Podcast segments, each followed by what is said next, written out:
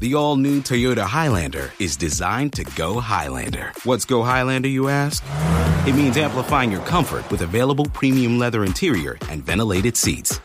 and amplifying your groove with an available booming 11 speaker JBL audio system. Or even amplifying your crew with roomy seating for up to eight. Don't just go, go Highlander in the all new Toyota Highlander. Toyota, let's go places. JBL is a registered trademark of Harman International Industries Incorporated. लीजिए सुनिए प्रेमचंद की लिखी कहानी अमावस्या की रात्रि। वाचन समीर गोस्वामी का है। दिवाली की संध्या थी। श्रीनगर के घरों और खंडहरों के भी भाग चमक उठे थे। कस्बे के लड़के और लड़कियाँ श्वेत थालियों में दीपक लिए मंदिर की ओर जा रही थी। दीपों से उनके मुखार विंद प्रकाशमान थे। प्रत्येक ग्रह रोशनी से जगमगा रहा था। केवल पंडित देवदत्त का सतधारा भवन काली घटा के अंधकार में गंभीर और भयंकर रूप में खड़ा था। गंभीर इसलिए कि उसे अपनी उन्नति के दिन भूले न थे। भयंकर इसलिए कि ये जगमगाहट मानो उसे चिढ़ा रही थी। एक वो समय था जब ईर्ष्या भी उसे देख देख कर हाथ मलती थी। और एक समय ये है कि घृणा भी उस पर कटाक्ष करती है। द्वार पर द्वारपाल की जगह अब मदार और एरंड के वृक्ष खड़े थे। दीवान खाने में एक मतंग साण अकड़ता था। ऊपर के घरों में जहाँ सुंदर रमणियाँ, मनोहर संगीत गाती थीं, वहाँ आज जंगली कबूतरी के मधुर स्वर सुनाई देते थे। किसी अंग्रेज़ी मदरसे के विद्यार्थी के आचरण की भांति उसकी जड़ें हिल गई थी और उसकी दीवारें विधवा हृदय की भांति विदीर्ण हो रही थी। पर समय को हम कुछ नहीं कह सकते। समय की निंदा व्यर्थ और भूल है। ये मूर्खता और अदूरदर्शिता का फल था। अमावस्या की रात्रि थी, प्रकाश से पराजित होकर मानो अंधकार ने उसी विशाल भवन में शरण ली थी। पंडित देवदत्त अपने अर्ध अंधकार वाले कमरे में मौन, परंतु चिंता में निमग्न थे। आज एक महीने से उनकी पत्नी गिरजा की ज़िंदगी को निर्दय काल ने खिलवाड़ बना लिया है। पंडित जी दरिद्रता और दुख को भुगतने के लिए तैयार थे। भाग्य का भरोसा उन्हें धैर्य बंधाता था, किंतु ये नई विपत्ति सहन शक्ति से बाहर थी। बेचारे दिन के दिन गिरजा के सिराहने बैठे हुए, उसके मुरझाए हुए मुख को देखकर कुड़ते और रोते थे। गिरजा जब अपने जीवन से निराश होकर रोती तो वो उसे समझाते, गिरजा, रो मत, शीघ्र ही अच्छी हो जाओगी। पंडित देवदत्त के पूर्वजों का कारोबार बहुत विस्तृत था। वे लेन देन किया करते थे। अधिकतर उनके व्यवहार बड़े बड़े चकलेदारों और रजवाड़ों के साथ थे। उस समय ईमान इतना सस्ता नहीं बिकता था। सादे पत्रों पर लाखों की बातें हो जाती थी। मगर सत्तावन ईस्वी के बलवे ने कितनी ही रियासतों और राज्यों को मिटा दिया और उनके साथ तिवारियों का अन्य धनपूर्ण परिवार भी मिट्टी में मिल गया। खजाना लुट गया। बही खाते पंसारियों के काम आए। जब कुछ शांति हुई रियासतें फिर संभली तो समय पलट चुका था। वचन लेख के अधीन हो रहा था, तथा लेख में भी सादे और रंगीन का भेद होने लगा था। जब देवदत्त ने होश संभाला, तब उनके पास इस खंडहर के अतिरिक्त और कोई संपत्ति ना थी। अब निर्वाह के लिए कोई उपाय न था। कृषि में परिश्रम और कष्ट था। वाणिज्य के लिए धन और बुद्धि की आवश्यकता थी। विद्या भी ऐसी नहीं थी कि कहीं नौकरी करते। परिवार की प्रतिष्ठा दान लेने में बाधक थी। अस्तु, साल में दो तीन बार अपने पुराने व्यवहारियों के घर बिना बुलाए पाहुनों की भांति जाते और कुछ विदाई तथा मार्ग व्यय पाते, उसी पर गुजारा करते। पैतृक प्रतिष्ठा का चिन्ह यदि कुछ शेष था तो वो पुरानी चिट्ठी पत्रियों का ढेर तथा हुंडियों का पुलिंदा, जिनकी स्याही भी उनके मंद भाग की भांति फीकी पड़ गई थी। पंडित देवदत्त उन्हें प्राणों से भी अधिक प्रिय समझते। द्वितीय के दिन जब घर घर लक्ष्मी की पूजा होती है, पंडित जी ठाट बाट से इन पुलिंदों की पूजा करते। लक्ष्मी ना सही, लक्ष्मी का स्मारक चिन्ह ही सही। दूज का दिन पंडित जी की प्रतिष्ठा के श्रद्धा का दिन था।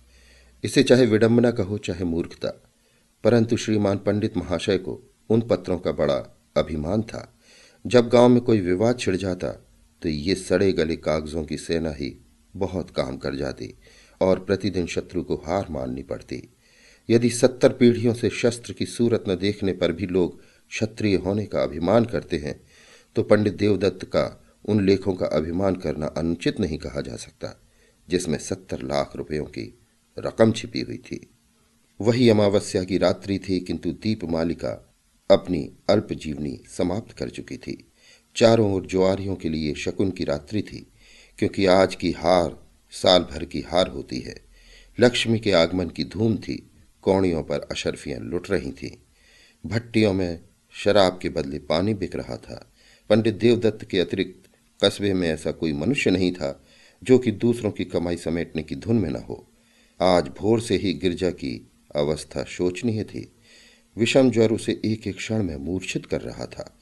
एकाएक उसने चौंक कर आँखें खोली और अत्यंत क्षीण स्वर में कहा आज तो दिवाली है। देवदत्त ऐसा निराश हो रहा था कि गिरजा को चैतन्य देखकर भी उसे आनंद नहीं हुआ। बोला, हाँ, आज दिवाली है। गिरजा ने आँसू भरी दृष्टि से इधर उधर देखकर कहा, हमारे घर में क्या दीपक न जलेंगे? देवदत्त फूट फूट कर रोने लगा। गिरजा ने फिर उसी स्वर में कहा, देखो, आज बरस भर के दिन भी घर अंधेरा रह गया। मुझे उठा दो। मैं भी अपने घर दिए जलाऊँगी। ये बातें देवदत्त के हृदय में चुभी जाती थी। मनुष्य की अंतिम घड़ी लालसाओं और भावनाओं में व्यतीत होती है। इस नगर में लाला शंकरदास अच्छे प्रसिद्ध वैद्य थे। अपने प्राण संजीवन औषधालय में दवाओं के स्थान पर छापने का प्रेस रखे हुए थे। दवाइयाँ कम बनती थी, इश्तहार अधिक प्रकाशित होते थे। वे कहा करते थे कि बीमारी केवल रईसों का ढकोसला है और पॉलिटिकल इकोनॉमी यानी राजनीतिक अर्थशास्त्र के अनुसार, इस विलास पदार्थ से जितना अधिक संभव हो, टैक्स लेना चाहिए। यदि कोई निर्धन है तो है। यदि कोई मरता है तो मरे। उसे क्या अधिकार है कि बीमार पड़े और मुफ़्त में दवा कराए? भारतवर्ष की ये दशा अधिकतर मुफ़्त दवा कराने से हुई है। इतने मनुष्यों को असावधान और बलहीन बना दिया है। देवदत्त महीने भर नित्य उनके निकट दवा लेने आता था, परंतु वैद्य जी कभी उसकी ओर इतना ध्यान नहीं देते थे कि वो अपनी शोचनीय दशा प्रकट कर सके। वैद्य जी के हृदय के कोमल भाग तक पहुँचने के लिए देवदत्त ने बहुत कुछ हाथ पैर चलाए। वो आँखों में आँसू भरे आता, किंतु वैद्य जी का हृदय ठोस था, उसमें कोमल भाव था ही नहीं। वही अमावस्या की डरावनी रात थी। गगन मंडल में तारे आधी रात के बीतने तक और भी अधिक प्रकाशित हो रहे थे। देवदत्त बेचैनी की दशा में गिरजा के सिरहाने से उठे और वैद्य जी के मकान की ओर चले। वे जानते थे कि लाला जी बिना फ़ीस लिए कदापि नहीं आएँगे, किंतु हताश होने पर भी आशा पीछा नहीं छोड़ती। देवदत्त कदम आगे बढ़ाते चले जाते थे। हकीम जी उस समय अपने रामबाण बिंदु का विज्ञापन लिखने में व्यस्त थे। उस विज्ञापन की भावप्रद भाषा तथा आकर्षण शक्ति सोचकर कह नहीं सकते कि वैद्य शिरोमणि थे या सुलेखक विद्यावारिधि। पाठक आप उनके उर्दू विज्ञापन का साक्षात दर्शन कर लें। नाजरीन, आप जानते हैं कि मैं कौन हूँ। आपका जर्द चेहरा, आपका तने लाघिर, आपका जरा सी मेहनत में बेदम हो जाना, आपका लज्जा दुनिया में महरूम रहना, आपका खाना तारीखी ये सब इस सवाल का नफ़ी में जवाब देते हैं। सुनिए, मैं कौन हूँ? मैं ये शख्स हूँ जिसने इमराज इंसानी को पर्दे दुनिया से गायब कर देने का बीड़ा उठाया है, जिसने इश्तहारबाज जो फरोश गंदुम नुमा बने हुए हकीमों को बेखब व बुन से खोद कर दुनिया को पाक कर देने का अज़्म दिल जज्म कर लिया है। मैं वो हैरत अंगेज इंसान, ज़यीफ़ुल बयाज हूँ, जो नाशाद को दिलशाद, नामुराद को बामुराद, भगोड़े को दिलेर, गीधड़ को शेर बनाता है। और ये किसी जादू से नहीं, मंत्र से नहीं। वो मेरी ईजाद करदा अमृत बिंदु के अदना करिश्मे हैं। अमृत बिंदु क्या है? इसे कुछ मैं ही जानता हूँ। महर्षि अगस्त ने धनवंतरी के कानों में इसका नुस्खा बतलाया था। जिस वक्त आप वीपी पार्सल खोलेंगे, आप पर उसकी हकीकत रोशन हो जाएगी। ये आब हयात है। ये मर्दगानी का जौहर, फरजानगी का अक्सर, अक्ल का मुरबा और जिहान का शकील है। अगर वर्षों की मुशायराबाजी ने भी आपको शायर नहीं बनाया, अगर शब रोज़ के रटंत पर भी आप इम्तहान में कामयाब नहीं हो सके अगर दलालों की खुशामद और मुवक्किलों की नाज बरदारी के बावजूद भी आप अहाते अदालत में भूखे कुत्ते की तरह चक्कर लगाते फिरते हैं, अगर आप गला फाड़ फाड़ कर चीखने, मेज़ पर हाथ पटकने पर भी अपनी तकदीर से कोई असर पैदा नहीं कर सकते तो आप अमृत बिंदु का इस्तेमाल कीजिए। इसका सबसे बड़ा फ़ायदा, जो पहले ही दिन मालूम हो जाएगा, ये है कि आपकी आँखें खुल जाएँगी और आप फिर कभी इश्तहारबाज हकीमों के दाम फरेब में न फंसेंगे। वैद्य जी इस विज्ञापन को समाप्त कर उच्च स्वर में पढ़ रहे थे। उनके नेत्रों में उचित अभिमान और आशा झलक रही थी कि इतने में देवदत्त ने बाहर से आवाज़ दी। वैद्य जी बहुत खुश हुए। रात के समय उनकी फ़ीस दुगनी थी। लालटेन लिए बाहर निकले तो देवदत्त रोता हुआ उनके पैरों से लिपट गया और बोला वैद्य जी इस समय मुझ पर दया कीजिए। गिरजा आप कोई शायद की पाहुनी है। अब आप ही उसे बचा सकते हैं। यो तो मेरे भाग्य में जो लिखा है, वही होगा। किंतु इस समय तनिक चलकर आप देख ले तो मेरे दिल का दाह मिट जाएगा। मुझे धैर्य हो जाएगा कि उसके लिए मुझसे जो कुछ हो सकता था, मैंने किया। परमात्मा जानता है कि मैं इस योग्य नहीं हूँ कि आपकी कुछ सेवा कर सकूँ। किंतु जब तक जीऊँगा, आपका यश गाऊँगा और आपके इशारों का गुलाम बना रहूँगा। हकीम जी को पहले कुछ तरस आया। किंतु वो जुगनू की चमक थी, जो शीघ्र स्वार्थ के विशाल अंधकार में विलीन हो गई। वही अमावस्या की रात्रि थी, वृक्षों पर सन्नाटा छा गया। जीतने वाले अपने बच्चों को नींद से जगा कर इनाम देते थे। हारने वाले अपनी रुष्ट और क्रोधित स्त्रियों से क्षमा के लिए प्रार्थना कर रहे थे। इतने में घंटी के लगातार शब्द वायु और अंधकार को चीरते हुए कान में आने लगे। उनकी सुहावनी ध्वनि इस निस्तब्ध अवस्था में अत्यंत भली प्रतीत होती थी। ये शब्द समीप हो गए और अंत में पंडित देवदत्त के समीप आकर उस खंडहर में डूब गए। पंडित जी उस समय निराशा के अथाह समुद्र में गोते खा रहे थे। शोक में इस योग्य भी नहीं थे कि प्राणों से भी अधिक प्यारी गिरजा की दवा दर्पण कर सके। क्या करें? इस निष्ठुर वैद्य को यहाँ कैसे लाए? जालिम में सारी उम्र तेरी गुलामी करता, तेरे इश्तहार छापता, तेरी दवाइयाँ कूटता। आज पंडित जी को यह ज्ञात हुआ कि सत्तर लाख की चिट्ठी पत्रियाँ इतनी कौड़ियों के मूल भी नहीं। पैतृक प्रतिष्ठा का अहंकार अब आँखों से दूर हो गया। उन्होंने उस मखमली थैली को संदूक से बाहर निकाला और उन चिट्ठी पत्रियों को, जो बाप दादा की कमाई का शेषांश थी और प्रतिष्ठा की भांति जिनकी रक्षा की जाती थी एक एक करके दिया को अर्पण करने लगे।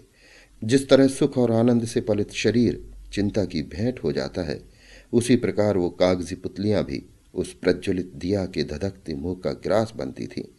इतने में किसी ने बाहर से पंडित जी को पुकारा। उन्होंने चौंक कर सिर उठाया। वे नींद से अंधेरे में टटोलते हुए दरवाजे तक आए। देखा कि कई आदमी हाथ में मशाल लिए खड़े हैं और एक हाथी अपने सूंड से उन एरंड के वृक्षों को उखाड़ रहा है, जो द्वार पर द्वारपालों की भांति खड़े थे। हाथी पर एक सुंदर युवक बैठा है, जिसके सिर पर केसरिया रंग की रेशमी पाग है। माथे पर एक अर्धचंद्राकार चंदन, भाले की तरह तनी हुई नोकदार मूछें। मुखार विंद से प्रभाव और प्रकाश टपकता हुआ कोई सरदार मालूम पड़ता था। उसका कलीदार अंगरखा और चुनावदार पैजामा, कमर में लटकती हुई तलवार और गर्दन में सुनहरे कंठ और जंजीर उसके सजीले शरीर पर अत्यंत शोभा पा रहे थे। पंडित जी को देखते ही उसने रकाब पर पैर रखा और नीचे उतरकर उनकी वंदना की। उसके विनीत भाव से कुछ लज्जित होकर पंडित जी बोले, आपका आगमन कहाँ से हुआ? नवयुवक ने बड़े नम्र शब्दों में जवाब दिया, उसके चेहरे से भल मनसाहत बरसती थी। मैं आपका पुराना सेवक हूँ। दास का घर राजनगर है। मैं वहाँ का जागीरदार हूँ। मेरे पूर्वजों पर आपके पूर्वजों ने बड़े अनुग्रह किए हैं। मेरी इस समय जो कुछ प्रतिष्ठा तथा संपदा है, सब आपके पूर्वजों की कृपा और दया का परिणाम है। मैंने अपने अनेक स्वजनों से आपका नाम सुना था और मुझे बहुत दिनों से आपके दर्शनों की आकांक्षा थी। आज वो सुअवसर भी मिल गया। अब मेरा जन्म सफल हुआ। पंडित जी की आँखों में आँसू भर आए। पैतृक प्रतिष्ठा का अभिमान उनके हृदय का कोमल भाग था। वो दीनता जो उनके मुख पर छाई हुई थी, थोड़ी देर के लिए विदा हो गई।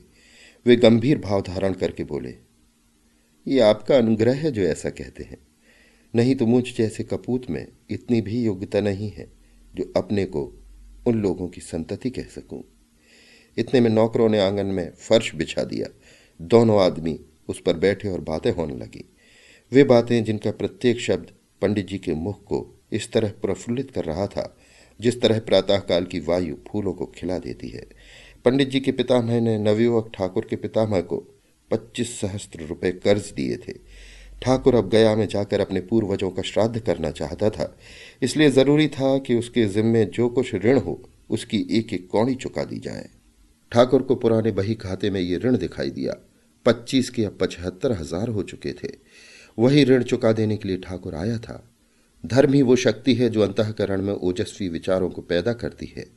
हाँ इस विचार को कार्य में लाने के लिए पवित्र और बलवान आत्मा की आवश्यकता है, नहीं तो वे ही विचार और पापमय हो जाते हैं। अंत में ठाकुर ने कहा, आपके पास तो वे चिट्ठियाँ होंगी? देवदत्त का दिल बैठ गया। वे संभल कर बोले, संभवता हो, कुछ कह नहीं सकते। ठाकुर ने लापरवाही से कहा, ढूंढिए, यदि मिल जाए तो हम लेते जाएँगे। पंडित देवदत्त उठे, लेकिन हृदय ठंडा हो रहा था। शंका होने लगी कि कहीं भाग, हरे बाग न दिखा रहा हो। कौन जाने वो पुर्जा जलकर राख हो गया कि नहीं? यदि ना मिला तो रुपए कौन देता है? शोक की दूध का प्याला सामने आकर हाथ से छूटा जाता है। हे भगवान, वो पत्री मिल जाए। हमने अनेक कष्ट पाए हैं। अब हम पर दया करो। इस प्रकार आशा और निराशा की दशा में देवदत्त भीतर गए और दिया के टिमटिमाते हुए प्रकाश में बचे हुए पत्रों को उलट पलट कर देखने लगे।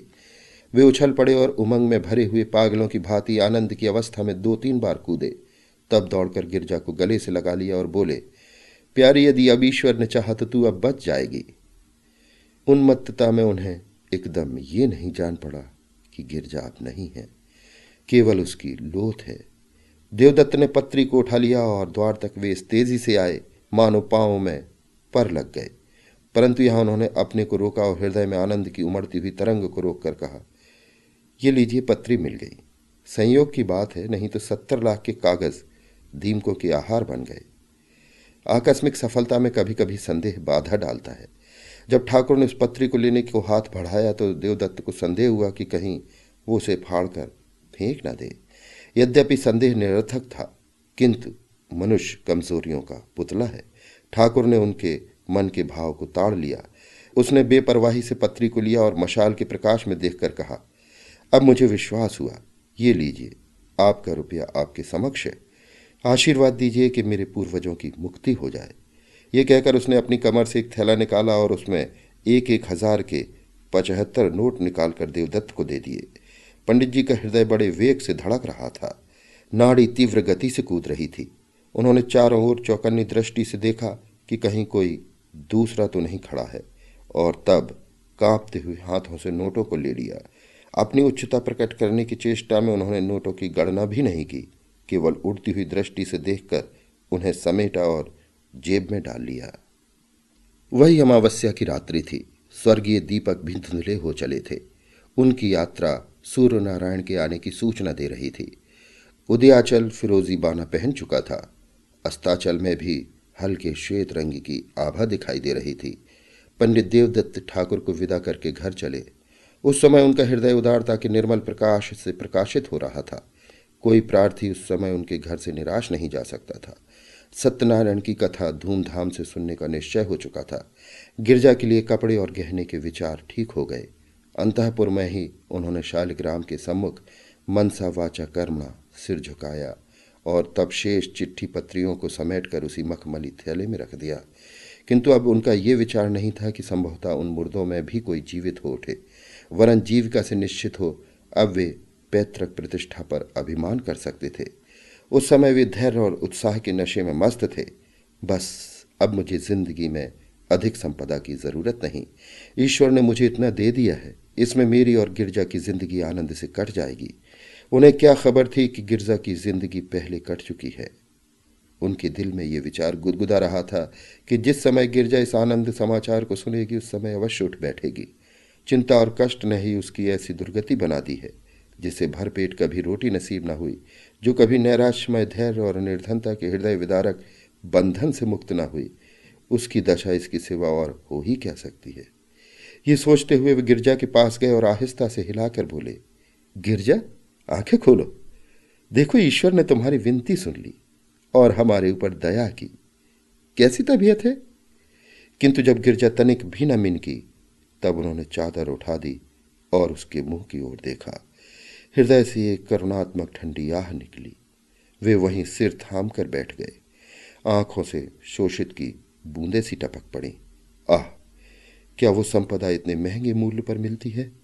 क्या परमात्मा के दरबार में मुझे इस प्यारी जान का मूल्य दिया गया है?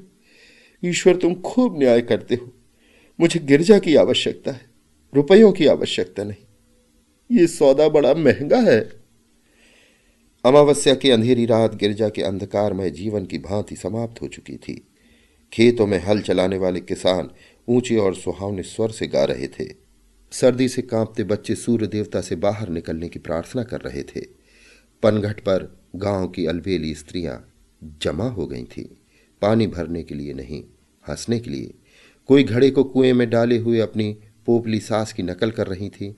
कोई खंभों से चिपटी हुई अपनी सहेली से मुस्कुराकर प्रेम रहस्य की बातें करती थी। बूढ़ी स्त्रियाँ पोती को गोद में लिए अपने बहुओं को कोस रही थी कि घंटे भर हुए अब तक कुएँ से नहीं लौटी। किंतु राजवैद्य लाला शंकर दास अभी तक मीठी नींद ले रहे थे। खांसते हुए बच्चे और कराहते हुए बूढ़े उनके औषधालय के द्वार पर जमा हो चले थे। इस भीड़ भब्बड़ से कुछ दूर पर दो तीन सुंदर किंतु मुरझाए हुए नवयुवक टहल रहे थे और वैद्य जी से एकांत में कुछ बातें किया चाहते थे। इतने में पंडित देवदत्त नंगे सिर, नंगे बदन, लाल आँखें, डरावनी सूरत, कागज़ का एक पुलंदा लिए दौड़ते हुए आए और औषधालय के द्वार पर इतने ज़ोर से हाँक लगाने लगे कि वैद्य जी चौंक पड़े और कहार को पुकार कर बोले कि, दरवाज़ा खोल दे। कहार महात्मा बड़ी रात गए किसी बिरादरी की पंचायत से लौटे थे। उन्हें दीर्घ निद्रा का रोग था, जो वैद्य जी के लगातार भाषण और फटकार की औषधियों से भी कम न होता था।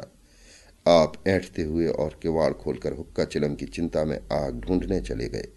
हकीम जी उठने की चेष्टा कर रहे थे कि सहसा देवदत्त उनके सम्मुख जाकर खड़े हो गए और नोटों का पुलिंदा उनके आगे पटक कर बोले, वैद्य जी, ये पचहत्तर हज़ार के नोट है। ये आपका पुरस्कार और आपकी फ़ीस है। आप चलकर गिरजा को देख लीजिए और ऐसा कुछ कीजिए कि वो केवल एक बार आँखें खोल दे। ये उसकी एक दृष्टि पर निछावर है। केवल एक दृष्टि पर। आपको रुपए मनुष्य की जान से प्यारे हैं। वे आपके समक्ष मुझे गिरजा की एक चितवन रुपयों से कई गुना प्यारी है। वैद्य जी ने लज्जा में सहानुभूति से देवदत्त की ओर देखा और केवल इतना कहा, मुझे अत्यंत शोक है। सदैव के लिए तुम्हारा अपराधी हूँ। किंतु तुमने मुझे शिक्षा दे दी। ईश्वर ने चाहा तो ऐसी भूल कदापि ना होगी। मुझे शोक है, सचमुच है। ये बातें वैद्य जी के अंतकरण से निकली थी। अभी आप सुन रहे थे प्रेमचंद की लिखी कहानी, अमावस्या की रात्रि, वाचन समीर गोस्वामी का था।